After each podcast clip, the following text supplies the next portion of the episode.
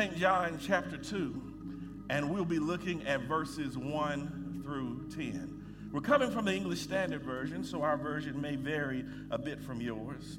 But from that verse in that chapter on this morning, it says in St. John chapter 2, verse 1 On the third day, there was a wedding at Cana in Galilee, and the mother of Jesus was there. Jesus also was invited to the wedding with his disciples. When the wine ran out, the mother of Jesus said to him, They have no wine. And Jesus said to her, Woman, what does this have to do with me? My hour has not yet come. His mother said to the servants, Do whatever he tells you. Now there were six stone water jars there for the Jewish rites of purification, each holding 20 or 30 gallons. Jesus said to the servants, Fill the jars with wine, with water. And they filled them up to the brim. And he said to them, Now draw some out and take it to the master of the feast. So they took it. When the master of the feast tasted the water, now become wine, and did not know where it came from, though he, the servants who had drawn the water knew, the master of the feast called the bridegroom and said to him, Everyone serves the good wine first, and when people have drunk freely, then the poor wine. But you have kept the good wine until now. Heavenly Father, let us be receptive to your word in these moments. In Jesus' name, amen. From our series, The Upgraded Experience, we want to talk about today from the thought whatever he says, do it. Point at your neighbor and say, whatever he says, do it. In the Christian experience, the thing that separates us is not who our parents are. It's not how we were born. It's not where we're from. It's not because our actions were so wonderful and pure before our encounter with Christ. The thing that separate us, separates us, may I submit, is that we are obedient. Because, first of all, if we're not obedient, then we don't belong to God. Jesus makes this clear. Jesus said, He said, My friends are the people who do what I say. We talking about, oh, we're a friend of God. Are you? To be a friend of God, you have to do what He says. Jesus also, people would come up to him and call him master and healer and, uh, and Lord, and he said, Why call you me Lord, Lord, and do not the things that I say? The prophet Samuel told Saul when he messed up, he said, To obey is greater than sacrifice. And for us, that might be a, a unique understanding to, to get the concept that I can give everything that I have and sacrifice. But if, not, if I'm not obedient, it does not matter to God. I can sacrifice my time, my, my money, but if I'm not obedient, then it does not matter. I'm not in line with what God is telling me to do. That's what separates us. It's not that there's somebody out there who they might seem like a better person than we are. It's not about being a better person. Now, we should be better when we are encountered Christ. But it's not just about being a better person, it's about being obedient. And the difference between that good person and a Christian is simply obedience. They're not obedient to the command of God. And many of us, we sit in church as many times it is open. But if we're not obedient, we're not in line with God if we're not obedient. You can look like you're obedient, but if you're not actually obedient, it does not make a difference. We're dressed up disobedience. Your three piece suit disobedience. Your long skirt dragging on the ground disobedience. If you're not obedient to the commands of God, He said, in fact, he says, in that final day, you will come and I'll say, I don't know you. I don't know you. Because when I called class for the obedient, you weren't there. When I, when I recognized those people who were listening and performing what I said, you were not present. You were out at the store buying your I'm a Christian shirt. But you weren't actually being obedient. You were dressing the part, but you weren't behaving the part. You were not doing what I told you to do. And some of us, we fail in the greatest two commandments, not amongst the others. Some of us are like, well, I, some of you might be thinking, which commandment am I following? Can I, which one do I need to decipher and parse to do better? Jesus said, start with these two. You should love the Lord your God with all your heart, with all your soul, and with all your might, with all your strength. I'm giving God everything my heart, my soul, my mind. It all belongs to God but you're not even giving God your time. How can I say that I'm following the greatest commandment and I'm holding on to things and I'm not giving God everything that is me? I can't say I love Him with all my heart, my soul, with all my might, and I'm withholding things from God, something as simple as my time. How can I say I'm obedient to a God whose word I do not read. Some of you all are like that person who puts, puts something together. They pull it out of the box, they put it together, and then they have these extra pieces, and they're like, what?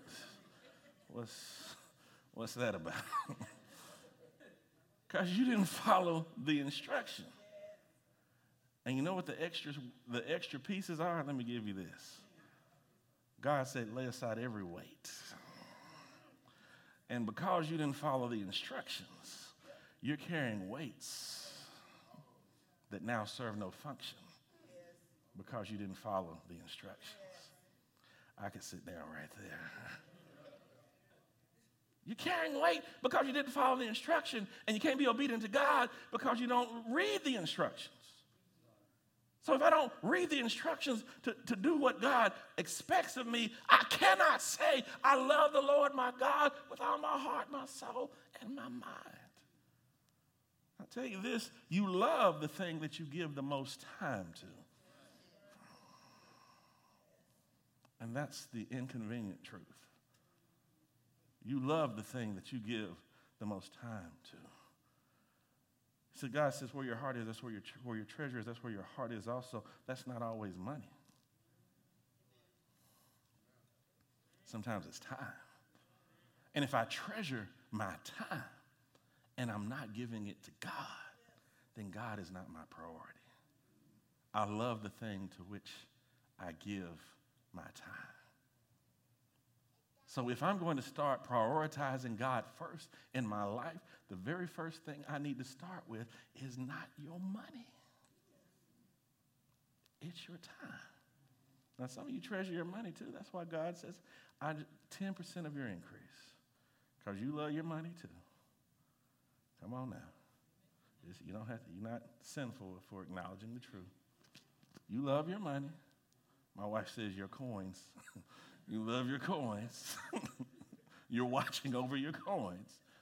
And because that's important to you, that's what God needs and requires of us.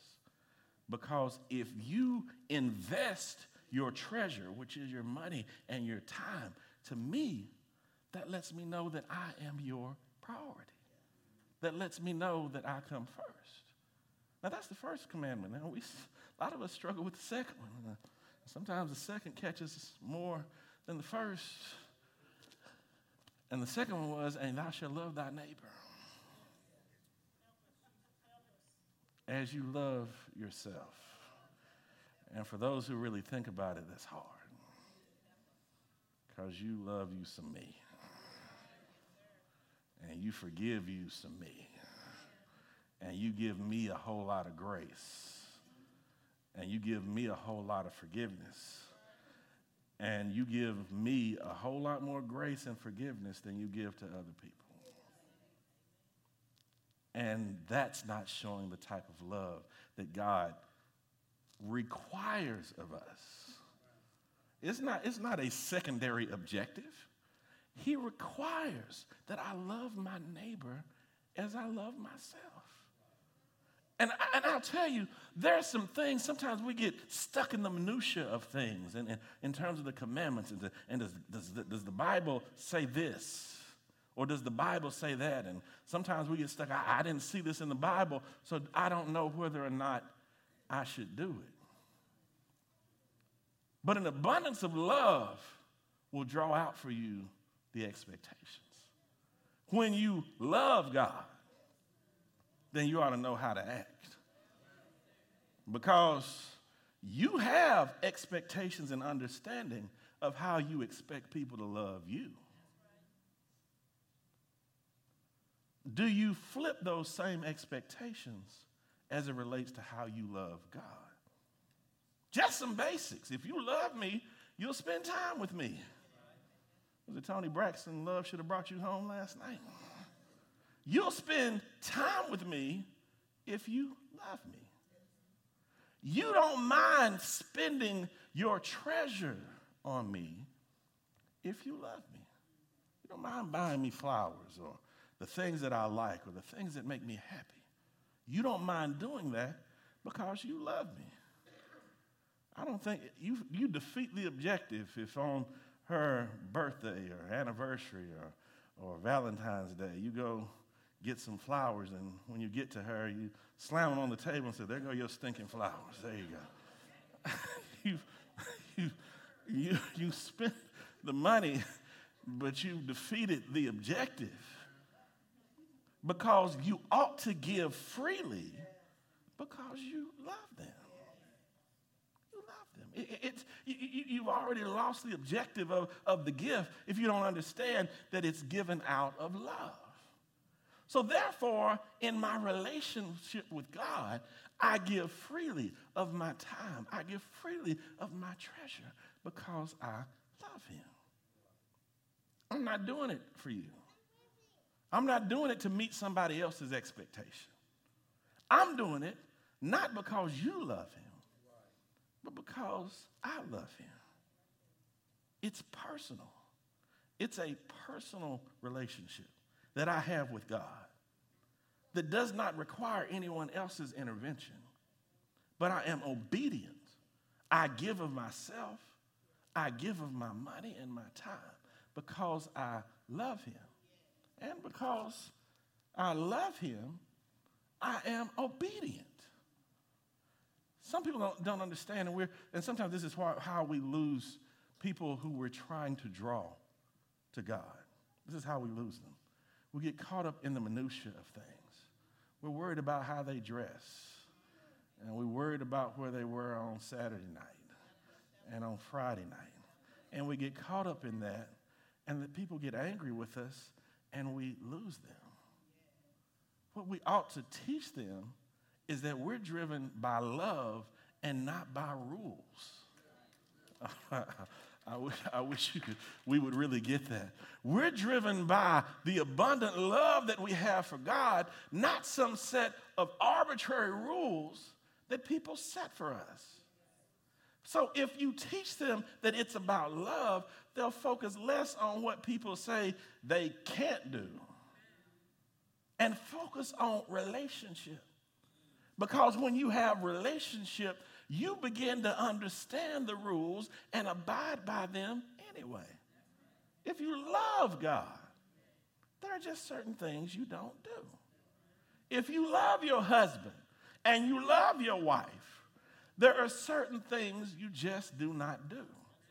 And you don't do it because they have a list of rules that are posted on the refrigerator.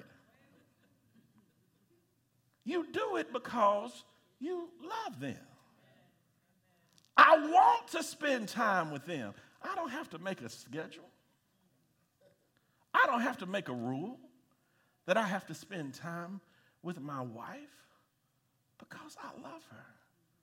I don't have to make a rule or, or, or, or, or draw out how much money I should, I'm going to spend on my wife.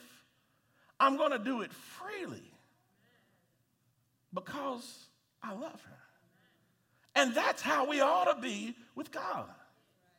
I'm giving out of the abundance of love that I have for him because the very first commandment is I need to love the Lord my God with all my heart, my soul, and my mind. And I do it lovingly. So I'm not writing my checks tithes and offering angrily, begrudgingly, as the Bible says, or of necessity. Don't you know when somebody knows when you feel like when you're treating them as if they're an obligation? People know. I had a student, I was supervising a house at a facility, behavioral facility. And a student was acting out. I come in, walk in the room, he immediately sits down, calms down, and starts talking to me in a, in a normal voice. The person he was dealing with left. He said, and I'm trying to remember, at this stage, people call me so many different names. I, I have to go back and remember. I'm superintendent, I'm pastor, I'm Dr. Crispin, I'm Dr. Larry, I'm Dr. C, I'm daddy, I'm pops, I'm father. All my kids call me something different. but I had to go back to, they called me Mr. Larry. And they said, Mr. Larry, he said, the reason I'm calm with you and not him is because you really care about us, and he's only here to get a check. And I was the person's supervisor, and I could not argue with this kid. He was 100% correct. That person didn't really care about the students or the kids, he just was there to get a check. That kid understood that my relationship with him was because I cared, and his relationship with them was out of obligation. And people know, even 12 year old kids with emotional problems can discern when someone is treating them out of obligation. How many of us treat God that way? It's, I'm fulfilling an obligation. I'm doing this because I feel like I have to do it. I'm not doing it out of an abundance of love. And there is a difference. And we can all see it. Some of you know you have people in your life, and a name is going to immediately come to your mind when I say this. You know that there are people in your life who tolerate you, they don't really like you, they're not invested in you, they're not, they don't want to see you win. They just tolerate you because they have to. They tolerate you because you work with them. They tolerate you because they're kin to you. And the church said, Amen. they tolerate you. They don't really love you. They don't really care about you. They're not really invested in you or your success. And the poor thing is that we shouldn't treat people like that. But the worst thing is we often treat God like that. We tolerate God's existence. Why? Because at some point, I'm going to need it. I'm going to get in some trouble and then I'm going to lift up my hands and come to church and say, Father, I stretch my hands to thee. No other help I know. We're doing that because we are expecting him to rescue us from our situation. We have a firefighter relationship with God. We have a 911 relationship with God. You know, you don't you only call 911 when you need to. You don't wake up every morning and call 911. You don't call 911 to have a conversation with the operator. Come on, talk to me now. You call 911 when you need it, and that's often how we relate to God. We call Him only when we need Him. And let me give you a secret this is how God works. Since you only call him when you need him, he's going to make sure you need him a lot. Mm.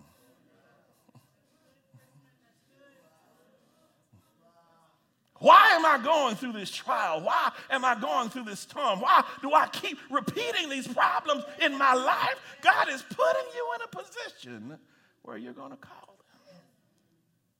And the more, the less you call him voluntarily, the more he creates situations where you have to call him by necessity. And if I called him voluntarily, then maybe I wouldn't have gone through that. If I called him voluntarily, may, I may not have had this storm in my life. If I called him voluntarily, maybe I wouldn't constantly be in turmoil and trials in my life. My lack of calling him voluntarily has forced a situation where I have to call him by necessity. So maybe I wouldn't live in the pig pen like the prodigal son if I come to myself. Because when you come to yourself, the prodigal son said, I don't have to live here. I don't have to stay here. I, in fact, I don't have to stay here one more minute because he said in my father's house, uh, you don't have to treat me like a son, but, Lord, but, but Father, if you just make me as one of your servants, I, I, I, don't have to exist here. I, I don't have to live here anymore. But I've recognized in my mind that because I don't want to stay here, I have to live here. But to live here, that means I have to be in a place where I appreciate my Father every day if I'm going to live here. I, I, I, it confuses and confounds some, me about some people who say they want to go to heaven, and, and they tell me in heaven every day will be Sunday. They tell me in heaven that all we're going to be doing is singing, Holy, holy, holy, the, the Lord God is holy. We're going to be praising God. Why do we want to go to a place where we're going to do things that we don't do right now? Really? Be praising God every day. We don't praise Him every day right now.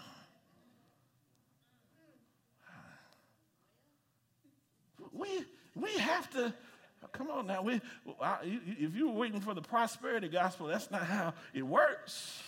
There's something that you owe God. You want to name it and claim it, nab it and grab it and all that stuff. I don't have that message for you. Because the word says you have to be obedient. Be obedient. I have to be obedient to the commands of God. I have to be obedient to what God tells me to do. So when I say that, I say that to let you know that we can't live in an upgraded experience until we're first obedient to what God has called us to do. And I'm going to help you. I'm going to give you something you can shout about on your way home. Let me give you this because I'm finished. Now, the thing about an upgraded experience, remember the Bible says, Jesus said, I've come that you might have a life and that you might have it more abundantly. And that's the base scripture from our series, An Upgraded Experience. The thing that I learned is that you can be in the same place and have a different experience. I can be beside you and we can have a different experience. I learned this one day, Brother George. I was getting on a, an airplane, and I got on the plane, and I, I walked through, and I went and found my seat. And when I got my seat, got in my seat, it felt small. And the reason it felt small, and I'm going to help somebody, this is kind of a mindset thing. The reason it felt small is because I was expecting my experience to be like what I just saw. Because when I first got on the plane, I saw big, wide seats, too big wide seats with all of this leg room. That's what I saw. But then when I sat down, my experience didn't match up with what I saw. All right, I'm, if you really dig in that, that that's enough right there. But, but, but, but my, my, my physical experience didn't match up with what I saw. I was on the same plane, on the same flight number, headed to the same destination at the same time as all the people who were sitting there. But even though we were on the same plane, on the same path, at the same time, we were having a different experience. they were having an upgraded experience. Their seats were, were much wider and, and, and they had lots more leg room. And, and people were bringing them uh, champagne and, and drinks for, for free, and they were bringing them food. And, and, and I was waiting for them to bring me what I found out later to just be peanuts. Uh, yeah, because that's all I was going to get. I was on the same flight at the same time, on the same plane, but we weren't having the same experience. and what I'm telling you that is that when we stepped into life, Jesus said, I'm going to give you an upgraded experience, which means I'm going to cause what you saw to match up with what you experienced. I'm trying to help somebody. I, he showed you that for a reason. I wish you would get that right there. He, he showed you. I, I saw what better looked like, so then I knew how to pray. I didn't know how to pray until, until I saw it. So, what you've seen, God's saying, I'm going to cause what you've seen to match up with what you experience. If you trust me to give you life more abundantly, He said, I'm going to upgrade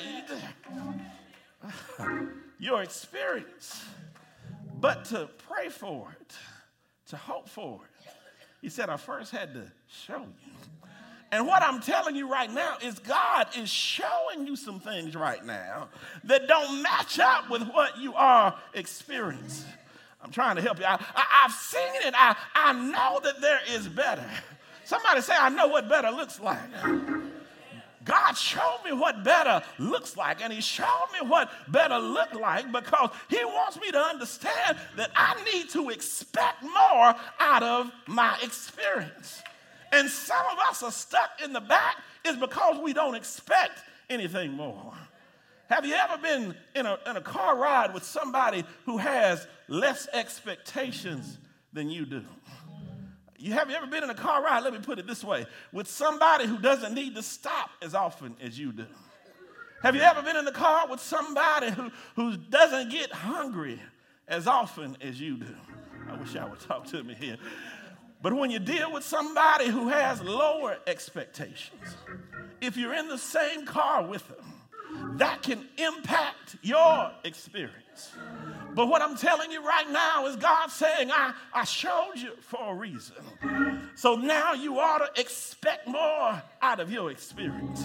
You ought to be saying, Lord, when are you going to move me up? I'm being expected. Somebody wants some elevation in here. Somebody saying, Lord, move me up. Oh, say it with me. Say, Lord, move me up. I had a friend, and I'm closing here. He was on the same situation. He walked into the airplane and he saw these wide seats in the front. It's what they call first class. And I believe my God is going to give me a first class experience. Oh, somebody say it. Say, I'm looking for a first class experience. He got on the plane and he saw the wide seats and he saw all the leg room, but he, his seat was in the back of the plane he goes to the very back of the plane and he's sitting there and it seems like the plane won't take off. He's wondering when will the plane take off? He, they're sitting in the tarmac, but the plane won't take off.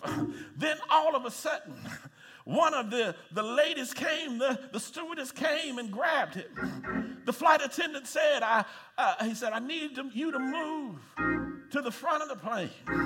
So he grabbed his stuff, and as he began to move to the front of the plane, he didn't understand why he was being moved up. But finally, they move him up beyond the curtain. They sit him in a big seat. They bring a drink to him. They tell him what's on the menu. He settles all his stuff down. The seat's a lot more comfortable. He's able to stretch out the way he wants to stretch out. And then he asked the flight attendant, he asked her, Why did you move me up? And the flight attendant told him, He said, I need to balance the weight. I need to balance the weight of this plane. She said, There's too many people that are sitting in the back, but to balance the weight, she said, I had to move somebody up. And she said, I chose to move the person that was sitting the furthest in the back. And she said, That was you. So I moved you up. because you were last. And I came to tell somebody the Bible says the first shall be last and the last shall be first. Somebody's sitting back there on the back of the plane, and God is saying, I'm about to move you up. I'm about to take you to the position you've already seen. I'm about to take you to the place I've already promised. Don't get weary in your well doing, for in due season you faint. And now unto him that is able to do exceeding abundantly above. Somebody say, oh, you can ask a thing. Everyone standing on your feet. Hallelujah. Come on, put those hands together and give God some praise. Hallelujah. Come on, throw up those hands and say, hallelujah. Hallelujah. Hallelujah.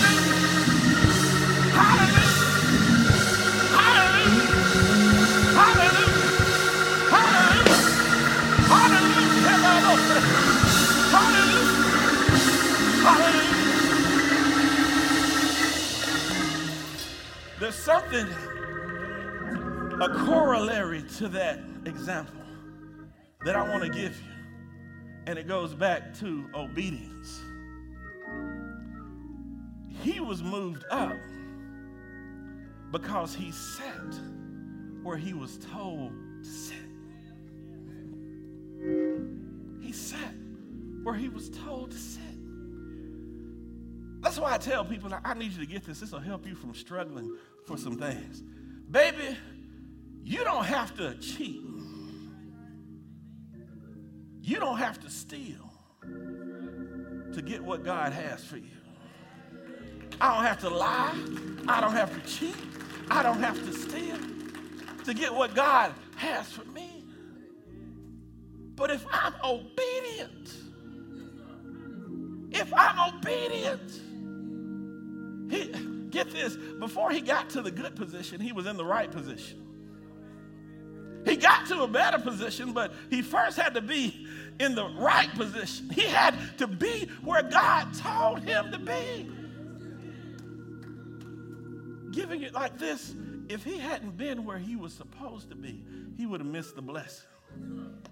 Because the blessing is in the place you're supposed to be, even when you can't see where he told you to be, even if you don't see it. And if he had gotten caught up in what he thought he deserved, he would have been in the wrong place. If he had said, Oh, there's a bunch of empty seats right here, I'll just sit in one of them, he wouldn't have been obedient. He would have found himself in the wrong place. The thing about it is sometimes if we don't follow God's instructions, his blessing is still going to be in the place of obedience. So if he had sat somewhere else, moved up to the front by himself, then he, somebody else would have gotten his blessing. Somebody else would have gotten it. They would have taken the furthermost person who was behind him and moved them to the front. And he literally would have had to watch somebody else walk in his blessing. They would have walked right by it. But they would have also been blessed. Why? Because they were obedient because they were in the place that God told them to be. So I can imagine, I can think of another way, another scripture might say that he's in the back and people might be laughing at him and, and, and talking about how bad his position is. You, you never gonna get off this plane because everybody in front of you is gonna get off before you do. But then they, the stewardess tells him to move to the front. So he's moving and the Bible says, and they prepare us the table before them in the presence of my enemy. Everybody who laughed at me is going to have to watch me. I, I know somebody needs that. Everybody who laughed at me, who made fun of my position, is going to have to watch me Watch me, watch me, watch me, watch me. Be elevated as God moves me up. Somebody say, God, move me up. Move me up, Lord. Hallelujah. Heavenly Father, right now, in the name of Jesus, Lord, we thank you for your word that promises us in Jesus coming that we should not just have life, but we'll have it more abundantly. That life with Christ is going to give us an upgraded experience. If only we are obedient to the command of God. Lord, we accept that word. Lord, we, we bring that word into our spirit. We hold it close and we allow that word to illuminate our path forward as you direct us into destiny and into the place that you desire us to be. Lord, even as you move us up, we say thank you. We give you the glory, the honor, and the praise in Jesus' name. Come on, put those hands together and give God some praise. For those who've been watching us online, we pray that you live with expectation, that you live with hope, and that you live being obedient to God's command. And we declare into your life by his word that our God will move you up. And we praise God for you. Come on, Bright Temple, put those hands. I hope and pray that each of you are touched and inspired by our service today. If you wish to partner with us, you can do so by Givelify. Download the app on Apple Store or Google Play and search for Bright Temple. If you wish to partner with us on Cash App, just look for Bright Temple in the to line, and in the for line, tell us the purpose of your gift. If you would rather mail your gift, you can mail us at Bright Temple, Post Office Box 453, Shelbyville, Tennessee 37162. Thanks in advance for your generosity, and we pray God's blessings on you and your gift.